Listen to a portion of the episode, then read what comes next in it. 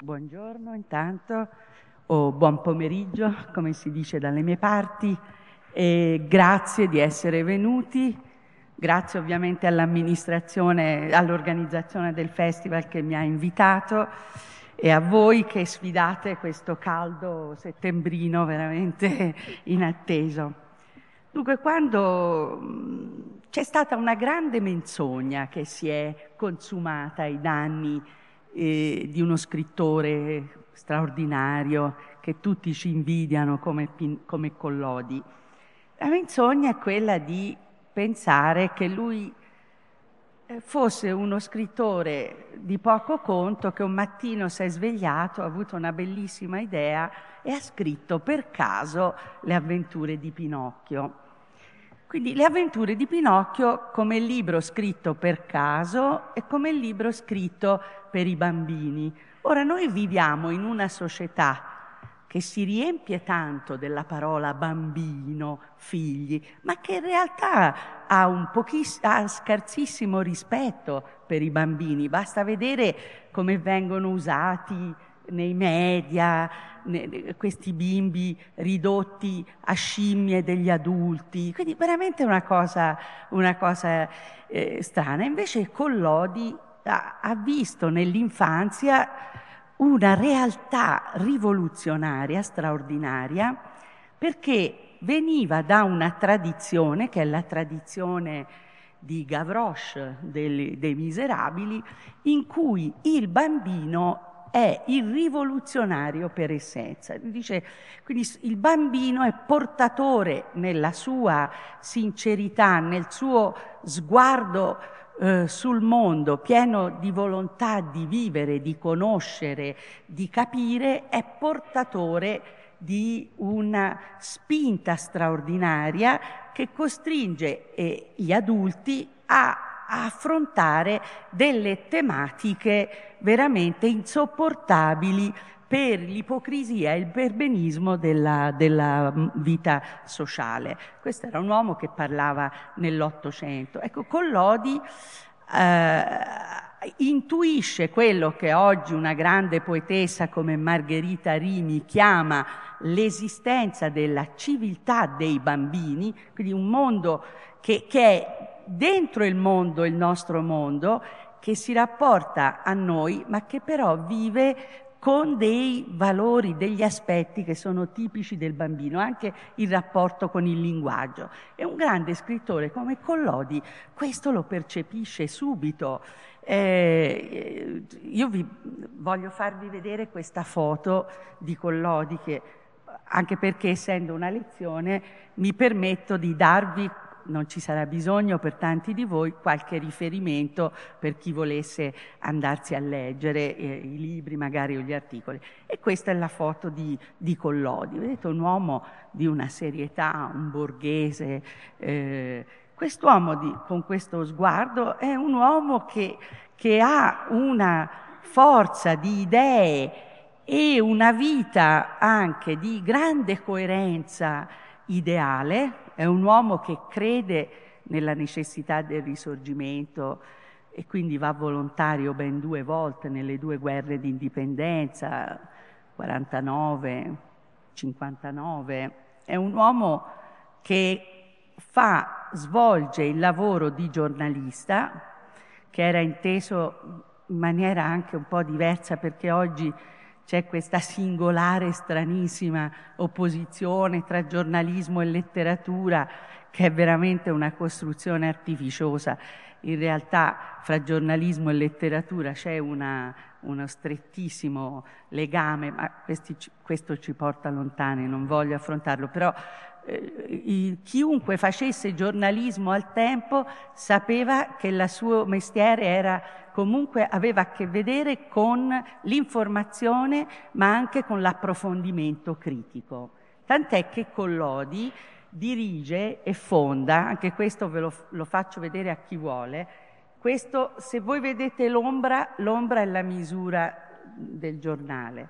Fonda questo giornale che si chiama Lo Scaramuccia, che è il giornale teatrale dei 53, 1853-1854, che pone sul tappeto tutte le questioni di letteratura, poesia e eh, politica, teatro musicale, teatro di prosa, che poi saranno affrontati dagli scapigliati, che non vengono come funghi così nel, nel flusso della storia, ma che chiamano Collodi che conosceva l'ambiente milanese attraverso Carlo Tenca, a collaborare all'Italia Musicale, che era un altro giornale simile eh, dei Lucca, grandi imprenditori nel mondo della musica, e, e che eh, diventa la firma di punta eh, di, di quello che faceva gli editoriali, potremmo dire, di questo giornale. Giornali che, come vedete, hanno non solo lo scritto, vi ho portato questo perché qui esce una storia di una Madame Bovary italiana, rovinata dalle letture romantiche, quindi tutta è una storia che è un testo che ha una fortuna incredibile in tutto l'Ottocento italiano, viene pubblicato 12-13 volte, al momento siamo a queste cifre, ma fate conto che quando è stato fatto il meridiano si conoscevano 2000 testi di Collodi, oggi siamo a circa 9000, grazie ai lavori dell'edizione nazionale, che vi faccio vedere perché ho visto che non è facile reperirla. Questo è il volume delle avventure di Pinocchio e questa è una delle caricature di Collodi perché naturalmente è stato il giornalista più famoso del suo tempo, fino al 1876, quando non cambia il giornalismo. Il giornalismo diventa solo di informazione. Questo giornalismo invece dava le notizie, era multimediale, Ecco la modernità di Collodi. Noi non ci dobbiamo meravigliare che un grande scrittore sia così capace di parlare a che ragazzi di oggi. Perché? Perché questo giornalismo era multimediale. Lo scrittore lavorava eh, direttamente con i grandi caricaturisti, con gli incisori. Quindi chiaramente la multimedialità era nella norma. Noi non potremmo immaginarci il Pinocchio senza le illustrazioni di Mazzanti, perché Mazzanti è una specie di spalla, di interlocutore, quindi non è uno che solo illustra il pensiero la creazione di un altro, ma è anche un artista che con la sua specificità dà degli input a, allo scrittore. Ecco, questo è il primo esempio di letteratura multimediale.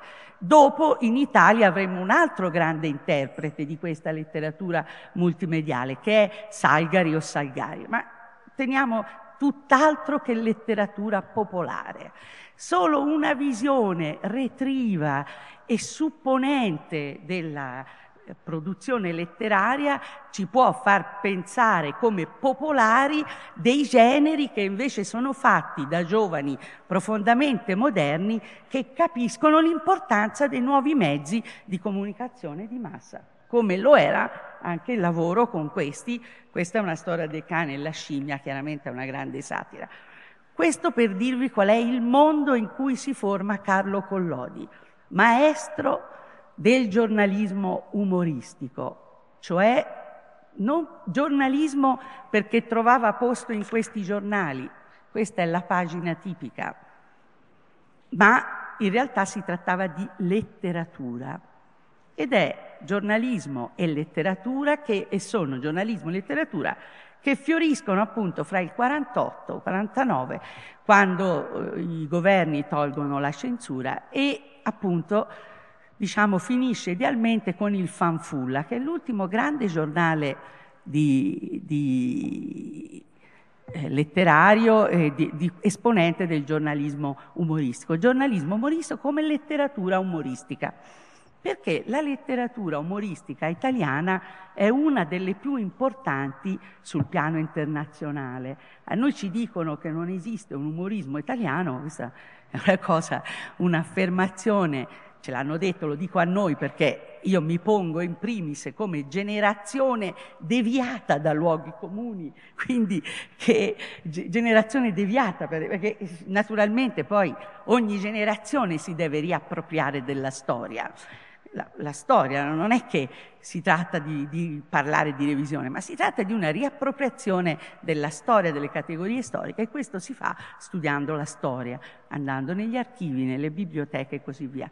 Quindi in realtà l'umorismo italiano è stato un umorismo di grandissima importanza, è inutile che lo dica a voi, nel pubblico vedo, eh, l'ho visto prima, uno dei più grandi scrittori italiani, eh, anche in questo senso, come Roberto Barbolini, che forse è andato via, ma comunque eh, eccolo lì, Barbolini, per, per giunta credo proprio modenese, quindi è inutile che ve lo dica, c'è una grandissima tradizione con delle punte eh, straordinarie e ne, potremo, ne possiamo riparlare. Ecco, a questo punto, fatta questa introduzione che è necessaria per capire che Collodi è un grande scrittore di un genere che poi viene ritenuto inutile, sorpassato, non più eh, spendibile dal mercato mh, mm, culturale, passiamo appunto al Pinocchio.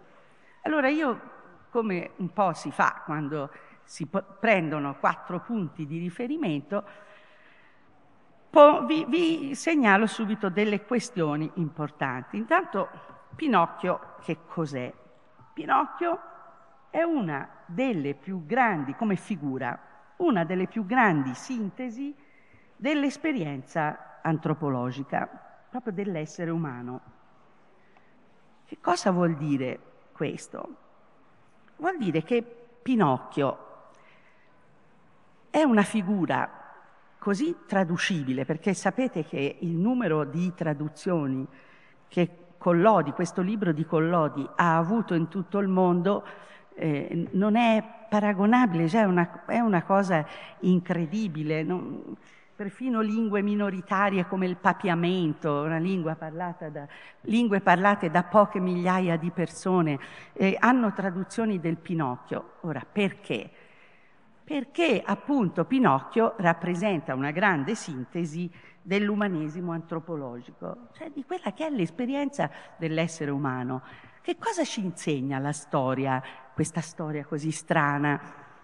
Ci insegna la condizione dell'essere umano che ha bisogno di affetti, che conosce la fame, la questione della sopravvivenza, la durezza del lavoro, ecco fatto, Collodi ci dà ragione, la durezza del lavoro, adesso nel Pinocchio se n'era accorta una scrittrice, il lavoro non è mai proposto come nell'Ottocento, ah, quella cosa che esalta l'uomo, no, è la fatica necessaria per l'uomo, per l'essere umano, usiamo essere umano perché il lavoro nobilita non solo l'uomo ma anche la donna, quindi l'essere umano, che appunto attraverso la fatica può però affermare la propria libertà e la propria indipendenza, la propria condizione di non essere schiavo e dipendente da alcuno.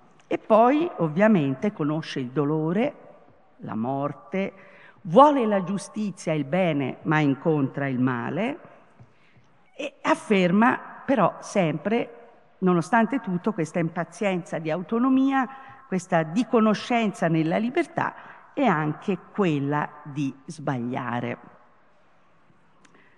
Quindi questa straordinaria macchina fantastica che è il Pinocchio eh, ci porta anche appunto a una visione senza schermi di quella che è la bellezza dell'infanzia, che non è l'essere avulso dalla storia, non è il non toccare il male e il bene, chiunque tocca il male e il bene, fanno parte della vita, quindi anche un bambino, ma è proprio questa carica straordinaria di eversione che è data dalla sete di libertà e di giustizia.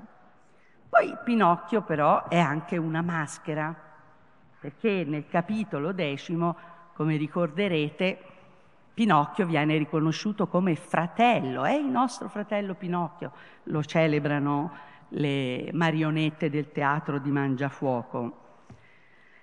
Ora, che cosa vuol dire Arlecchino lo grida? Cosa vuol dire questo? Quindi vuol dire che se Pinocchio è una maschera, ha la natura eh, eversiva, appunto, trasgressiva della maschera, che significa carnevale, che significa rottura della regola, irruzione del sovvertimento e, e poi anche l'irruzione del demoniaco, cioè di qualcosa che scompiglia le regole. Ora c'è un altro punto, maschera della verità, perché quello che cercherò di, di, di chiarire è che questo libro, scritto per i bambini, ma con un sguardo ai grandi, quello che oggi si chiamerebbe dual audience, cioè il doppio pubblico, quindi è un, un libro dest- nella nostra cultura destinato ai bambini perché dice una verità troppo rivoluzionaria rispetto a quella che era la cultura dell'Ottocento e la pedagogia autoritaria anche del fascismo che, che pure cerca di utilizzare Pinocchio. Però verità perché questo libro è un libro che forse fra quelli che più di tutti si interroga sul fascino della menzogna e su come l'uomo debba evitare questo fascino della menzogna. Quindi maschera, burattino marionetta, perché burattino toscanamente, come era nell'Ottocento, è la marionetta. La marionetta che respinge il destino a cui lo vuole destinare appunto eh, Geppetto, no? una marionetta, girerò il mondo, farò i soldi. Pinocchio si ribella a questa visione economicistica della sua vita, di una modernità straordinaria, non vuole essere usato per fini economici, lui vuole essere il fine di se stesso e giustamente si ribella all'autorità del padre. Già questo la dice lunga sul, su Collodi sull'Ottocento. E parte addirittura a far arrestare Geppetto, perché i carabinieri pensano che sia Geppetto. Geppetto, poco educativo, la prima cosa che fa si picchia con un altro vecchio, Mastro Ciliegia. Ma che mondo è questo qui? Si picchiano per un pezzo di legno, la guerra tra poveri, poi lui vuole sfruttare il figlio, che sapete che quando Collodi scrive grande firma del fan, era stato grande firma del fanfulla, una delle piaghe più terribili che venivano denunciate da questo giornale satirico e politico era la tratta dei bambini, il fatto che tante famiglie vendevano i bambini per, e li vendevano per, a questi girovaghi che, che appunto vi ricordate quel bellissimo film di Fellini, La strada? Eh? Un po' quella storia lì, cioè è la storia dei bambini venduti. In Francia li chiamavano i piccoli calabresi, perché la maggior parte di, dei bambini che venivano venduti venivano da tutta Italia, però data le condizioni di miseria della Calabria, erano soprattutto dalla Calabria che, che, che appunto proveniva la, la maggior parte di questi. Quindi abbiamo il burattino marionetta che si ribella, poi abbiamo il ciuchino, Pinocchio che diventa ciuchino, bambino, eh, ma e poi, eh, e poi c'è qualcos'altro eh, che vedremo. E a questo punto entriamo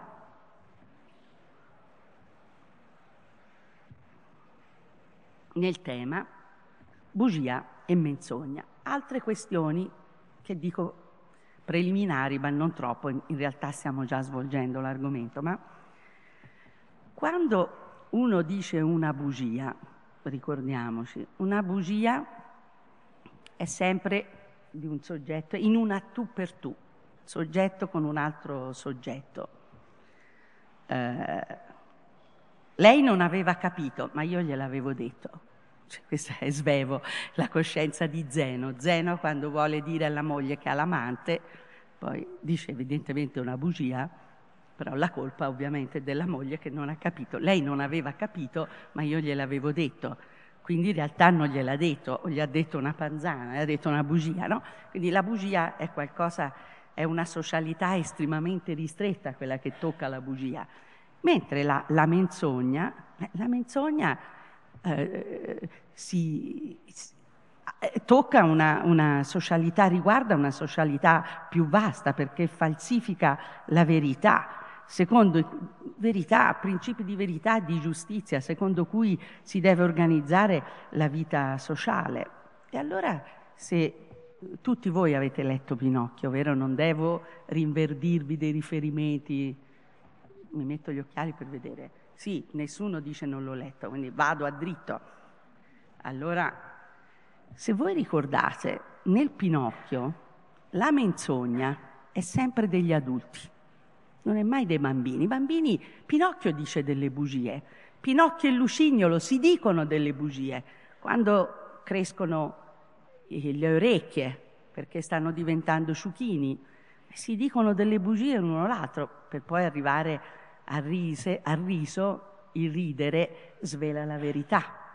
Perché naturalmente un'altra cosa che non ho detto è che il grande umorismo italiano di Collodi nasce dal fatto che il riferimento principe di questo grande umorista è un certo signor Giacomo Leopardi, perché Giacomo Leopardi frequentava la libreria Piatti e questo gruppo fiorentino, degli, lui aveva lavorato come commesso nella libreria Piatti, questo gruppo fiorentino è uno dei gruppi fedelissimi della fortuna di Leopardi, che sapete non è così scontata.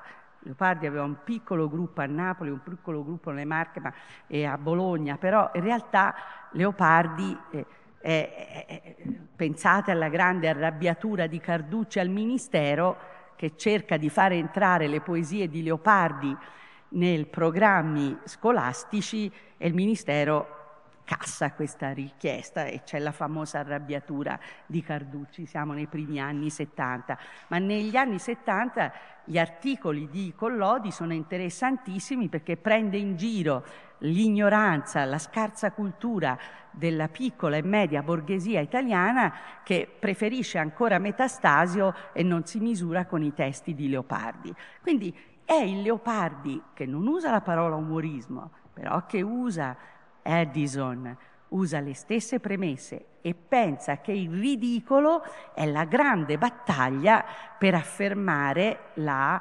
eh, la verità.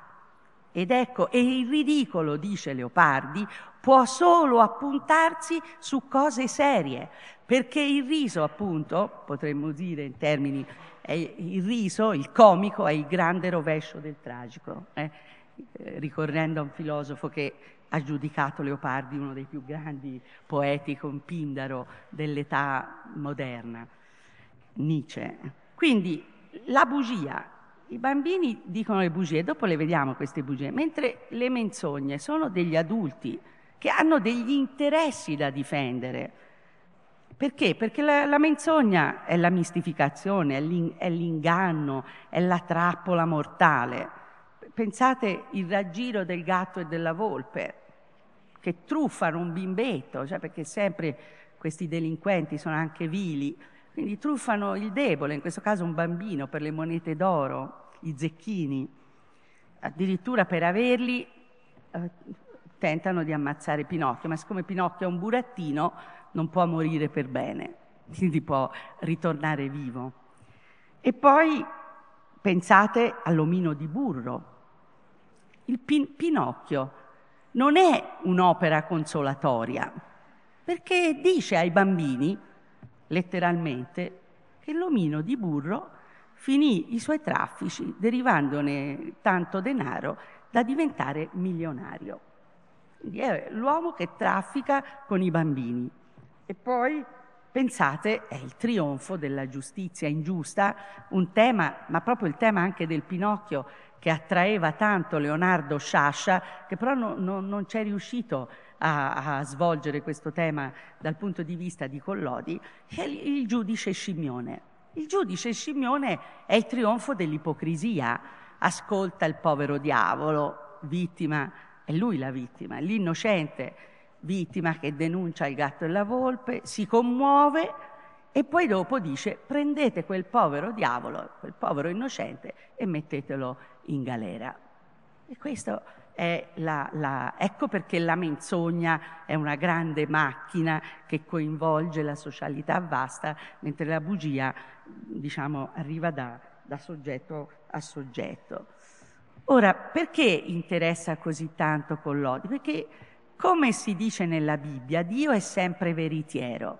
Ora, Collodi aveva studiato in seminario, come accadeva a volte mh, per fare degli studi, e, mh, però non era particolarmente credente, le testimonianze ci dicono che non credeva, ma questi principi sono dei principi laici, come ci insegna Nicola Chiaromonte. Io vi prego veramente, leggete Credere e non credere, che è un capolavoro della saggistica e, della cultura contemporanea. Nicola Chiaromonte parla chiaramente di principi che, eh, eh, superiori proprio da un punto di vista laico e questi principi superiori sono giustizia, libertà, verità, ecco che eh, ogni uomo che vive nella comunità degli altri uomini deve porsi perché nessuna ideologia può supplire questo aspetto pertinente, quello che è proprio l'umanesimo antropologico. E il tempo corre, mi, mi piaceva piacere ricordarvi alcune cose, ma eh, semmai le dico dopo. Quindi Pensiamo, il burattino bambino, Pinocchio, dice le bugie. Il bambino, ex burattino, dice si avvia alla menzogna. E lo diremo perché tra un po'. Le bugie di Pinocchio, ve le dico brevemente, così le, ce le ricordiamo. Prima di tutti alla fata, la fata le di, eh, per le monete di, di Mangiafuoco. Dove le hai messe? dice la fata. Le ho, perduto, le ho perdute, risponde Pinocchio, che invece le aveva in tasca. Eh? E il naso, come sapete, comincia ad allungarsi per, eh, ovviamente per ben tre volte. Eh, questi sono riferimenti anche molto palesi. Perché eh, Pinocchio mente qui? Perché Pinocchio è un bambino perché tenendo per sé questo tesoro che gli ha dato Mangiafuoco, vuole salvaguardare la sua autonomia. È una bellissima bugia dinamica, proiettiva, che dice che Pinocchio vuole emanciparsi, vuole crescere, non vuole rimanere un bambino dipendente, no?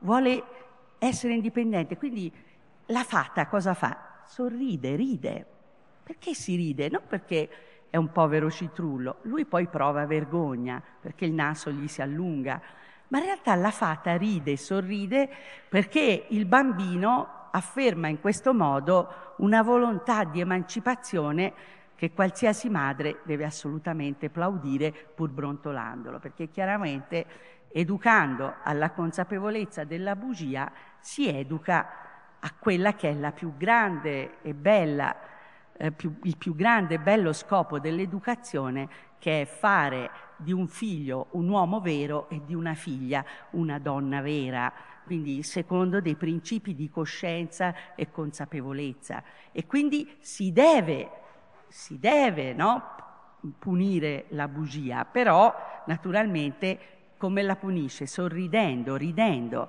perché c'è questa bellezza proiettiva verso qualcosa di positivo. Poi ne dice un'altra appunto a, a Lucignolo, a questi bambini se la dicono, è un gioco fra loro, si vogliono nascondere. E poi appunto c'è il riso liberatorio di fronte alla stessa malattia, la malattia della sinite, eh, la voglia, perché Collodi è uno che pensa sempre che la vita, l'educazione non bastano, ci vuole anche l'istruzione. L'educazione da sola non basta, l'istruzione da sola non basta, bisogna contemperare tutte e due le necessità eh, criticamente, ma bisogna contemperarle. E poi ancora, eh, quando c'è la famosa scena della, del litigio con, con i bambini, con gli altri bambini, quando ferisce Eugenio, eh, che, si, nel capitolo 27 i bambini si litigano a suon di libri, un libro colpisce il bambino, Pinocchio resta lì, è pieno di paura, il carabiniere lo interroga e dice, fra l'altro il libro è un trattato di aritmetica, quindi l'aritmetica fa male, evidentemente a Collodi ancora aveva qualche problema, ma questa è una battuta così, ma che cosa dice eh, appunto eh, il carabiniere? Con che cosa è stato ferito? Con questo libro? Ah, sei stato tu? No, non io, è il libro. E questa è una osservazione di psicologia infantile straordinario. Il bambino vede il male, non si rende conto di questo passaggio eh, di, di, responsabilità e quindi la scoperta della, della responsabilità. E queste sono le bugie di Pinocchio. Però se voi vedete anche l'interpretazione, se punta l'attenzione sul pedagogica, sulla bugia, o anche letteraria, ha spostato l'attenzione sulla menzogna ben più grave che appunto è quella degli adulti e che diventerà anche del Pinocchio bambino per bene. E cosa succede in questo libro straordinario? Succede, beh, poi ci sono anche delle altre cose che si potrebbe dire, che via via che Pinocchio diventa più consapevole di sé, dice qualche bugia sociale. Per esempio, per pietas, proprio per pietà, nasconde che il fido cane Melampo, che secondo dei celebri versi del tempo non dava né ai ladri né ai razziatori scampo, in realtà si spartiva la tangente fa- del, dei polli eh, che avrebbe dovuto controllare con le faine ladre. E quindi Pinocchio non dice niente, dice una bugia, è una bugia perché bisogna avere pietà dei morti, è una bugia che lo pone a un livello molto alto di generosità e di umanità. E qui invece appunto diciamo alle bugie degli adulti, quelle che riguardano la conclusione di que- non la conclusione di questo libro, ma l'interpretazione di, della fine di questo libro che Collodi ci, ha, eh, ci aiuta chiaramente a, a, a leggere in un modo ben diverso. Questo giornalismo che vi ho voluto far vedere non è per curiosità, ma perché è il giornalismo italiano che più combatte per il risorgimento, e qui siamo tutti, pensiamo subito all'unità d'Italia, no, ma il problema è che le battaglie risorgimentali non sono solo quelle dell'unità politica, cioè che questi intellettuali erano molto progressivi, affrontano delle tematiche straordinarie. Per esempio, per esempio, fate conto quello che capita oggi, eh, perché così ci rendiamo meglio conto. Prima cosa, la cultura popolare può veicolare alta cultura. E lo sapeva bene Ernesto De Martino, no? La cultura popolare non è affatto perché il dialetto, perché orale, perché diceti popolari, una cultura bassa di second'ordine verso i quali bisogna salire in cattedra. No, la cultura popolare, la pluralità linguistica ci rende naturalmente europei, diceva il grande pensatore Gioberti, eh? quindi che non a caso è colui con cui dialoga Carlo Dionisotti, è quello che dice verrà un giorno un genio che scriverà una geografia e una storia della cultura italiana in cui saranno rilette le fasi della nostra storia e della nostra cultura alla luce della geografia e della storia, delle tradizioni. Perché dobbiamo ricordare che non esiste la tradizione, ma le tradizioni. Che le tradizioni non sono, la tradizione non va confusa con la storia e la storia non va confusa con la storiografia. Quindi la cultura letteraria dell'Italia è estremamente più ricca di quanto una modalità di, rapp- di raccontare la storia della letteratura oggi ci, ci, raccontino, ci spieghino, perché noi abbiamo ancora una visione di fatto desantisiana per cui la storia della letteratura è ridotta alla dialettica, ma, ma nella cultura non c'è, nelle affermazioni della letteratura, degli autori, dei fenomeni, non c'è nessuna necessità della storia. Perché? Perché i valori si negoziano. Chiaramente poi è difficile negoziare i valori, perché ci vuole la critica, ci vogliono gli autori, ci vogliono i giornali, oggi ci vuole la televisione, vuole... e si tende ad avere sì e no, sì e no, si tende ad avere l'adesione, si tende ad avere l'adesione alla pubblicità. Ecco, nella storia della letteratura italiana succede lo stesso.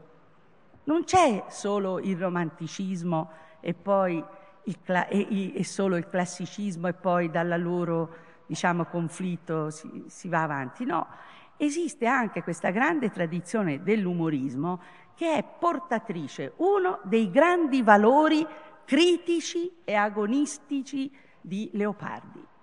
L'uomo non deve cedere, deve fare una battaglia per affermare i veri valori, quelli che tutti sapete, di, eh, affermati da Leopardi. L'uomo deve fare continuamente una battaglia per la verità e la giustizia. La verità, la verità è quella cosa che ci restituisce in pienezza di coscienza e conoscenza come scrive un grande studioso di psicanalisi italiana. Eh, purtroppo, ahimè, come sempre succede, spesso in Italia conosciamo meno i, le fonti originali del pensiero, che è Giovanni Sias, il quale veramente ci, ci spiega cosa significa questa verità che dobbiamo avere, perché la verità etica non è la verità effettuale della scienza e, o la verità giuridica de, del tribunale. No, il, il gioco delle verità è un gioco veramente grande. Questa letteratura che è nutrita di Leopardi, è una letteratura che punta alla verità e alla, con, alla coscienza e alla conoscenza. Questo deve essere il risorgimento, quindi non è solo un rinnovamento della politica, ma anche un rinnovamento della cultura, un'attenzione per i ceti popolari e le loro culture. Ecco perché Pinocchio è un burattino, ecco perché in questo libro entrano un sacco di cose che, che, che, che non, eh, noi, di cui noi non sempre siamo consapevoli. Allora, qual è la grande menzogna rispetto al, alla quale ci mette in guardia con lodi. La grande menzogna è quella della conclusione del Pinocchio. Che cosa succede? Vi ricordate tutti, Pinocchio si sveglia, è un bambino, sembra una Pasqua di rose, tutto roseo, con i biondi, i capelli, cioè l'immagine stereotipata no, del bambino angelo, quanto era quel Pinocchio legnoso. Voglio far vedere, per chi non lo ricordi, l'immagine di Mazzanti, se la trovo, perché il bimbo paffutello, me la trova per cortesia, dottor Terzi. Eh, c'è l'illustrazione del Pinocchio, questa immagine puntuta, legnosa, e questo finale di questo bambino tutto tondo, roseo. c'è l'illustrazione a un certo punto di Mazzanti. Cosa fa? C'ha la camerina ammobiliata, agghindata con semplicità quasi elegante, cioè proprio il, il trionfo della borghesia. Un bel vestiario nuovo, un berretto nuovo, un paio di stivaletti di pelle che gli tornavano una vera pittura. E poi eccolo qua. Questo è il Pinocchio di Mazzanti. Non so se lo vedete, inquietante, terribile, guardate com'è. Eh? Magari... Allora, cosa fa poi questo Pinocchio? Pinocchio mette le mani nelle tasche, è incredibile, cosa fa? C'è un piccolo portamonete d'avorio sul quale erano scritte queste parole. La fata dai capelli turchini restituisce al suo caro Pinocchio i 40 soldi e lo ringrazia del suo buon cuore, perché lui aveva saputo che la fata stava male, cerca di aiutare. Aperto il portafoglio, invece dei 40 soldi di rame, vi luccicavano 40 zecchini d'oro, tutti nuovi di zecca. Dopo andò a guardarsi allo specchio e gli parve di essere un altro. Non vide più riflessa la solita immagine della marionetta di legno, ma vide l'immagine vispa e intelligente di un bel fanciullo coi capelli castagni, con gli occhi celesti e un'aria allegra e festosa come una Pasqua di rose. Questa è l'immagine di Pinocchio. Questo Pinocchio che cosa dice? Dice dov'è il mio babbo, ovviamente. E al babbo dice, chiede qual è la ragione del cambiamento. E Geppetto gli dice, ah, è tutto merito tuo perché quando i ragazzi di cattivi diventano buoni, hanno la virtù di far prendere un aspetto nuovo e sorridente anche all'interno delle loro famiglie. Bene, l'idea che Pinocchio diventa un bambino per bene, rispetto a quel burattino terribile e versore, sarebbe legittima se il Pinocchio finisse così. Ma il Pinocchio non finisce così perché Collodi non è un narratore naturalista, oggettivo, che si mette a distanza, è un narratore umorista. E l'umorista può permettersi di entrare nella narrazione, interagire con i personaggi, giudicarli. Eh, eh, e quindi che cosa succede? Ecco la conclusione che in realtà apre un'altra storia. E la conclusione è questa. Um, e il vecchio Pinocchio di legno dove si sarà nascosto? Eccolo là, rispose Geppetto, e gli accennò. Un grosso burattino appoggiato a una seggiola, col capo girato su una parte, con le braccia ciondoloni e con le gambe incrocicchiate, ripiegate a mezzo, da parere un miracolo se stava ritto. Pinocchio si voltò a guardarlo e dopo che l'ebbe guardato un poco, disse dentro di sé con grandissima compiacenza, come ero buffo quando ero un burattino e come sono ora contento di essere diventato un ragazzino per bene. Eh, ma questa è un'altra conclusione che nega quella di prima. Perché? Perché è una conclusione che ci dice subito una cosa. Uno, c'è pieno di frasi, c'è un pieno di frasi questo toscanismo me lo scuserete, c'è, fra- c'è un gran pienone di frasi tipiche delle descrizioni ironiche, talmente tipiche che lo svevo che esordisce con l'assassinio di via Belpoggio, dove prende in giro l'assassino, che compiuto l'assassino fa di tutto per farsi prendere e ci riesce, pur, pur eh, ehm, non avendo la polizia per niente all'inizio intuito che lui poteva essere una pista, ma cosa dice?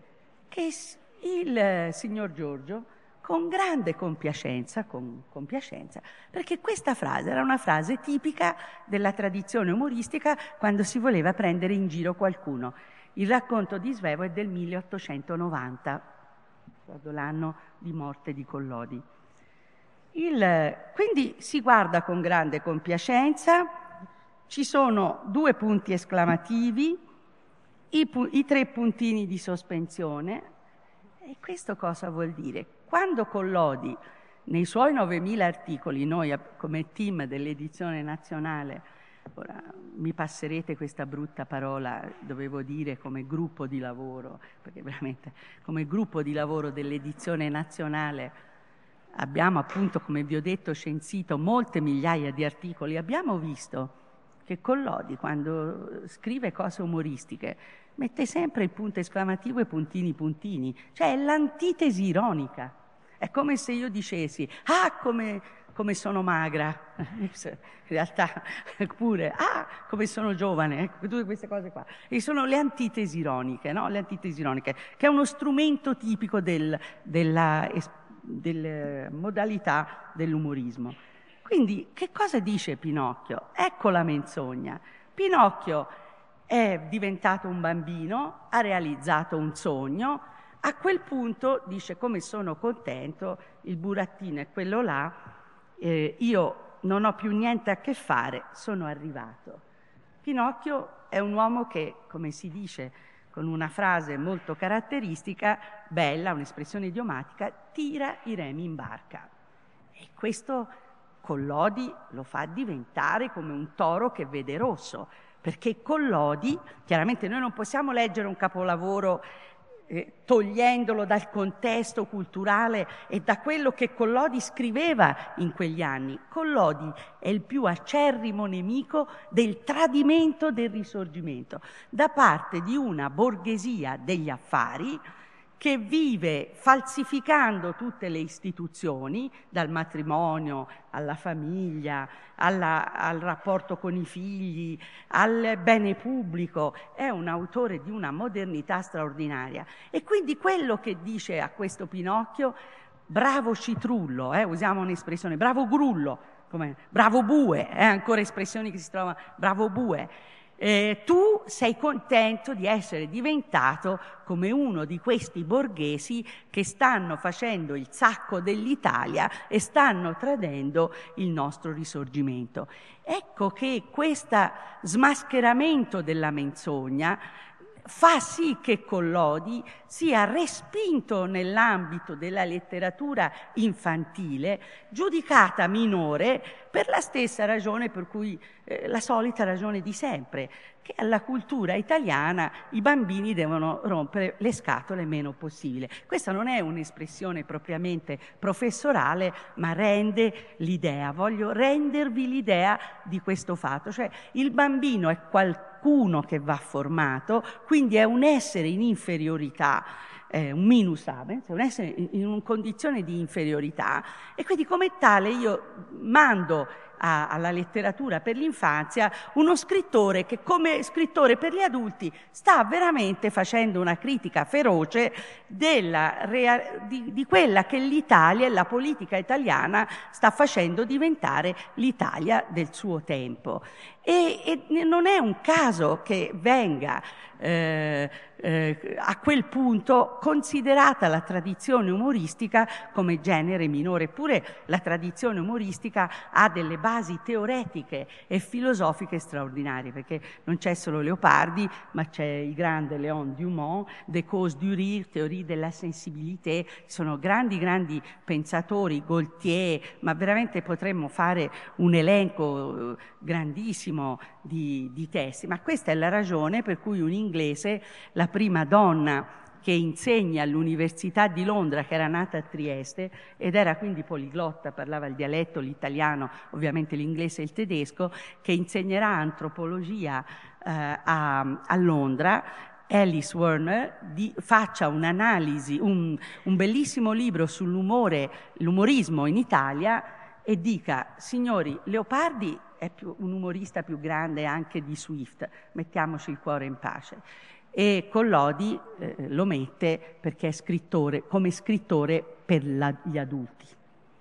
Eppure Pinocchio era già un best seller in Inghilterra, perché la prima traduzione all'estero di Pinocchio è del 91-92 ed è inglese. Quindi c'è già un quadro, ecco perché poi Pinocchio Collodi prende le vie del mondo. Noi non sappiamo che, per esempio, la grande letteratura portoghese, il romanzo portoghese e brasiliano, per esempio, sono stati fortemente influenzati da Collodi. Ecco, questo è quello che noi non abbiamo questa percezione perché abbiamo messo in una teca scrittori minori, no? ricordo una giovane che era venuta dicendomi professoressa io devo fare una tesi di laurea su Collodi. Ah, dissi bene, che brava, che bella idea che ha avuto, grazie, è venuta. Dice sì, dice perché il mio professore ha detto che lui non si occupa dei minori, degli autori minori. Va bene, vi ringrazio per l'attenzione, sono qui per le domande.